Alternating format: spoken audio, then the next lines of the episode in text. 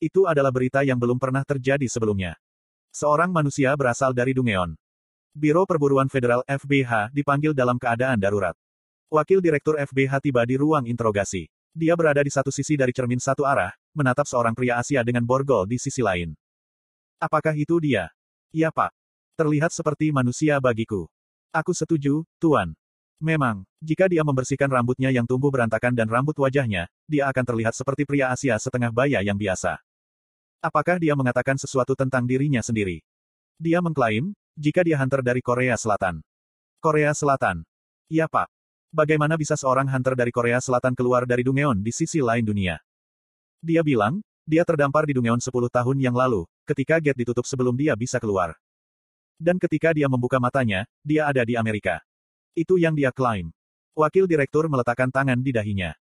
Bagaimana caranya aku menjelaskan semua ini kepada direktur? Dia sudah mulai merasa sakit kepala. Jadi, kenapa kamu hanya menunggu di sini? Bukankah seharusnya ada seseorang di sana yang menginterogasinya? Petik 2. Lupakan direktur, ini mungkin akan membuat jalan pintas langsung menuju ke rantai komando. Mereka seharusnya tak membuang waktu seperti ini. Tapi, kepala interogasi memiliki pemikiran lain. Ini adalah salah satu teori kami, jika manusia ini adalah monster, yang entah bagaimana memperoleh ingatan manusia. Begitukah? Jika itu mengungkapkan sifat aslinya selama interogasi, seluruh gedung mungkin berada dalam bahaya. Itu tentu saja kemungkinan. Menurut laporan itu, bahkan sebuah kelompok raid dengan beberapa arang dijatuhkan oleh orang ini. Mereka tak bisa melakukan gerakan yang ceroboh. Jadi kita membutuhkan hunter yang mampu untuk melakukan interogasi. Esrang jika memungkinkan. Petik 1. Kepala interogasi mengangguk. Untungnya, ada hunter Esrang yang fasih berbahasa Korea di sini. Wajah wakil direktur menjadi cerah. Dia adalah wakil direktur FBH. Pria itu akrab dengan setiap hunter Esrang tunggal yang bekerja di AS. Tuan Wang, apakah dia sedang di jalan? Petik 2. Iya pak. Salah satu hunter utama Scavengers, Wang Dongsu. Membawanya ke AS membutuhkan upaya dari FBH. Tapi kalau itu dia, seharusnya tak ada masalah. Wakil direktur tersenyum. Oh, benar. Dia lupa bertanya. Untuk melaporkan ini kepada atasan, dia setidaknya harus tahu nama target.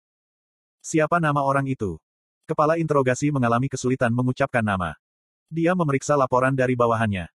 Hunter dari Korea Selatan. Namanya Sung Ilwan. Wang Dongsu adalah orang yang tanpa ampun. Terutama untuk monster. Karena Dungeon Break, dia kehilangan orang tuanya dan tumbuh di bersama kakak laki-lakinya. Dan ketika dia mengalami kebangkitan sebagai seorang esrang, dia menganggapnya itu sebagai berkah dari surga. Kesempatan untuk membunuh monster tanpa ampun.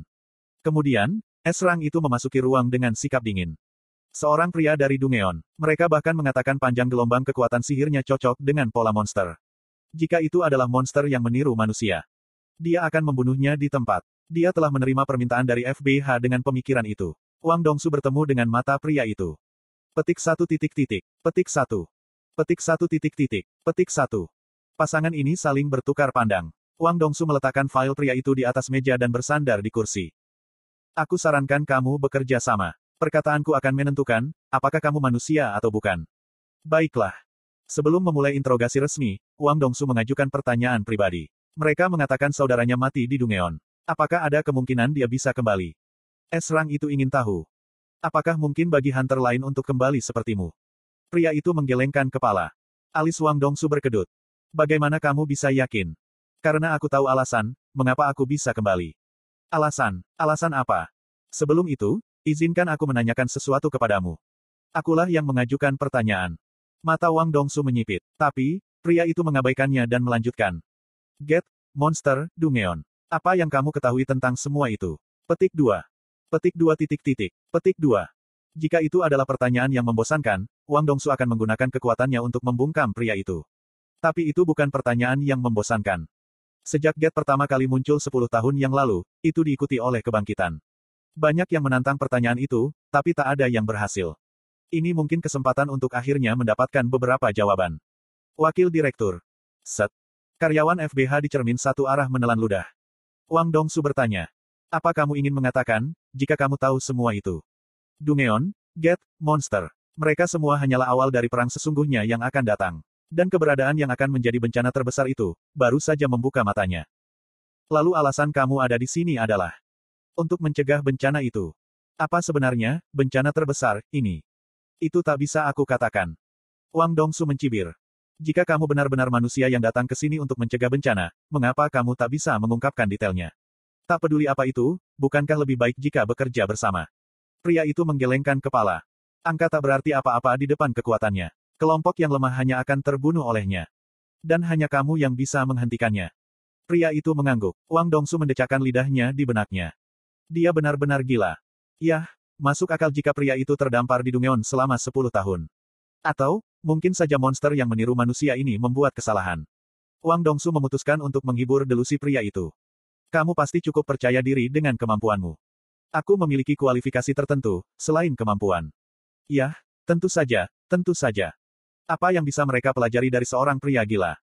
Wang Dongsu memutuskan dia sudah selesai mengajukan pertanyaan. Sebagai gantinya, dia membuka file yang diberikan kepadanya oleh FBH.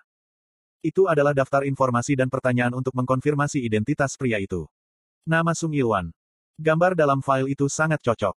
Alih-alih 10 tahun, sepertinya hanya beberapa minggu atau bulan berlalu. Tapi Wang Dongsu tak terlalu peduli. Lagi pula, mereka mengatakan para hunter rang tinggi bahkan bisa memperlambat penuaan mereka. Prestasimu sebagai hunter agak mengesankan. Kamu bisa mendapatkan sedikit ketenaran di dunia hari ini. Petik 2. Sung Ilwan tak menjawab. Pada saat itu, sistem klasifikasi hunter belum ada. Mereka bahkan tak diberi peringkat rang. Wang Dongsu melanjutkan melalui dokumen. Istri, Park Gyung-hai. Dua anak, nama putra adalah. Petik 2. Tanpa sadar membaca daftar itu, Wang Dongsu membeku sesaat, ketika dia sampai pada nama putra. Sung Jinwo. Wang Dongsu melanjutkan tanpa menunjukkan indikasi. Sung Jinwo. Siapa nama anakmu yang lain? Petik 2. Sung Jinah. Oke, selanjutnya. Tiba-tiba. Tunggu. Wang Dongsu hendak membuka halaman berikutnya, ketika Sung Ilwan menghentikannya. Esrang mengangkat kepalanya tanpa banyak berpikir. Wajah Sung Ilwan berubah sedingin Wang Dongsu. Mengapa aku merasakan niat membunuh, ketika kau membaca nama anakku? Petik dua titik titik. Petik dua. Tak. File itu dilemparkan ke meja. Wang Dongsu mematikan mikrofon yang terhubung keluar. Aku pikir aku berkata, aku akan menjadi orang yang mengajukan pertanyaan. Aku perlu mendengar jawabanmu. Dan jika aku menolak, Aku akan membuatmu berbicara dengan paksa. Mata Sung Ilwan menyala. Pria itu tak akan mundur. Dengan itu, Wang Dongsu mencibir. Baiklah, kamu adalah monster. Berani-beraninya monster mengancam Hunter. Merasa Sung Ilwan memancarkan permusuhan yang kuat terhadapnya, Wang Dongsu merasa jika itu sudah cukup bukti untuk mengklaim pria itu adalah monster. Mungkin surga memberkati aku lagi. Setelah membuat kesimpulan tanpa banyak berpikir, Wang Dongsu menyalakan mikrofon lagi. Bip. Wakil Direktur, Pria ini adalah monster. Dia akan segera menyerang, tolong segera evakuasi. Dalam bahasa Inggris. Apa? Hei tunggu. Bip. Kehadiran yang ia rasakan di sisi lain dari cermin satu arah itu panik, kemudian berlari. Sebuah sirene berbunyi nyaring di seluruh gedung. Tinju Wang Dongsu mulai bersinar dengan cahaya perak. Aku akan segera mengunjungi Korea. Menyelesaikan persiapannya, bibir Wang Dongsu membuat senyum jelek ke arah Sung Ilwan. Apa yang harus kukatakan pada putramu, kata-kata terakhir ayahnya kah? TV terus melaporkan insiden Red Gate. Jinwo menggaruk bagian belakang kepalanya. Semuanya akan menjadi sangat merepotkan. Tapi, dia tak merasa jengkel. Hanya ada rasa aneh. Orang asing di TV melaporkan Ban Hiak hal dan mencoba mencari tahu identitas Jinwo. Dan jika mereka berhasil, itu tak masalah. Aku sudah cukup kuat. Alasan mengapa dia menyembunyikan kekuatannya sampai sekarang, adalah untuk menghindari terungkapnya skillnya oleh seseorang. Tapi segalanya berbeda sekarang. Baik Yonho. Jinwo mampu menyingkirkan cengkraman Guild Master S Rang dari Backho. Betapa kuatnya dia. Itu adalah tindakan yang tak terpikirkan di masa lalu. Aku mungkin akan mengencingi celanaku, jika aku melihat mata itu di masa lalu. Senyum ringan muncul di wajah Jinwo. Saat-saat seperti inilah yang harus kamu nikmati sambil mabuk.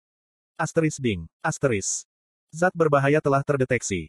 Efek dari buff, detoxification, akan diaktifkan. 3, 2, 1. Detoksifikasi selesai. Sayangnya, itu tak diizinkan baginya. Jinwo terkekeh karena kalah. Meletakkan gelas shot, ekspresinya menjadi serius lagi. Tetap saja, aku tak berhenti di sini. Jinwo menatap layar statistik. Asteris ding, asteris. Nama. Sung Jinwo. Kelas. Monarch of Shadows. Level. 61. Gelar. Wan Hu. 1 more. Health. 13.001. Mana. 1677. Fatigure. 0. Statistik. Strength. 142. Vitality. 101. Agility. 121. Intelligence. 99. Sensei. 103. Poin yang tersedia, 0. Efek. Physical Damage Reduction, 46%. Level 61. Setelah menginvestasikan semua poin dari kues harian, bahkan intelijensinya sudah mendekati 100.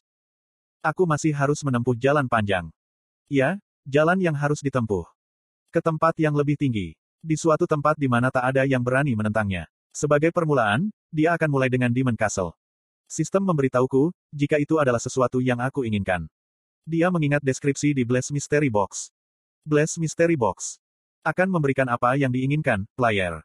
Dan kunci Demon Castle keluar dari kotak itu. Monster berlevel tinggi dan hadiah besar. Dia sudah mengkonfirmasi ini dengan melawan Cerberus. Tak peduli apa yang ada di dalamnya, Jin Wo yakin itu akan sama hebatnya. Akhirnya, tiba waktunya untuk kembali ke tempat itu. Bahkan, dia berencana tinggal di sana selama beberapa hari. Dia hanya punya satu masalah. Begitu aku di dalam, aku tak akan bisa melakukan kontak dengan dunia luar. Apa yang akan dia katakan pada adik perempuannya? Dia harus memikirkan sebuah alasan. Jin Wo berdiri. Tap-tap. Jin Ho. Tap-tap. Yu Jin Ho. Mem apa? Jin Wo bergetar dan dengan ringan menamparkan pemuda itu. Tapi Jin Ho benar-benar tak bangun. Apa yang harus dilakukan sekarang? Bukankah orang bodoh ini mengatakan, dia akan mengikuti tes di asosiasi besok? Lupakan tesnya, Jin Wo harus membawa pulang Jin Ho sekarang. Dia mengangkat telepon Jin Ho. Tentu saja, aku tak bisa memanggil ketua Yu Myung Han atau Yu Jin Sung. Apakah ada orang lain yang bisa ia hubungi, untuk menjemput Jin Ho? Melihat melalui daftar kontak, Jin Wo memperhatikan sebuah nama. Yu Su Hyun. Tak seperti ayah atau saudara lelaki pewaris, lelaki muda itu telah menghubungi orang ini sedikit lebih banyak. Itu tampak seperti nama seorang gadis. Menimbang memanggilnya sebentar, Jin Wo malah meletakkan kembali telepon Jin Ho. Bagaimana jika Jin Wo melihat-lihat shop dan menemukan apa yang ia cari? Stats Recovery Potion. Rarity, E. Type, Consumable. Minum untuk memulihkan statistikmu. Anda dapat menyimpan item ini dalam inventory. Tak ada jalan lain. Setelah mengkonfirmasi transaksi, botol kuning muncul di atas meja. Itu berbeda dari Hell Potion yang berwarna merah atau Mana Potion dengan warna biru. Jin Wo melihat sekeliling, lalu dengan cepat memiringkan kepala Jin Ho dan menuangkan ramuan ke tenggorokannya. Efeknya terjadi dalam sekejap. Mata Jin Ho terbuka lebar. Hyung Nim. Kamu bangun. Kepalanya dimiringkan ke belakang. Hyung Nimnya berdiri di atasnya, menunduk. Hyung Nim, apa yang kamu lakukan? Petik dua titik titik petik dua. Jin Wo tak tahu bagaimana menjelaskan semua ini. Dia memutuskan untuk berpura-pura tak tahu. Ayo pergi. Ya, Hyung Nim. Jin Ho dengan cepat bangkit dari tempat duduknya dan bingung. Hah, mengapa tubuhku terasa sangat ringan? Pria muda itu meregangkan tubuhnya di sana-sini, lalu berlari mengejar Jin Wo dengan ekspresi cerah. Ketika pasangan itu meninggalkan restoran, berita di TV berlanjut. Ini laporan selanjutnya, pemerintah AS tetap diam mengenai ledakan di markas FBH beberapa hari yang lalu.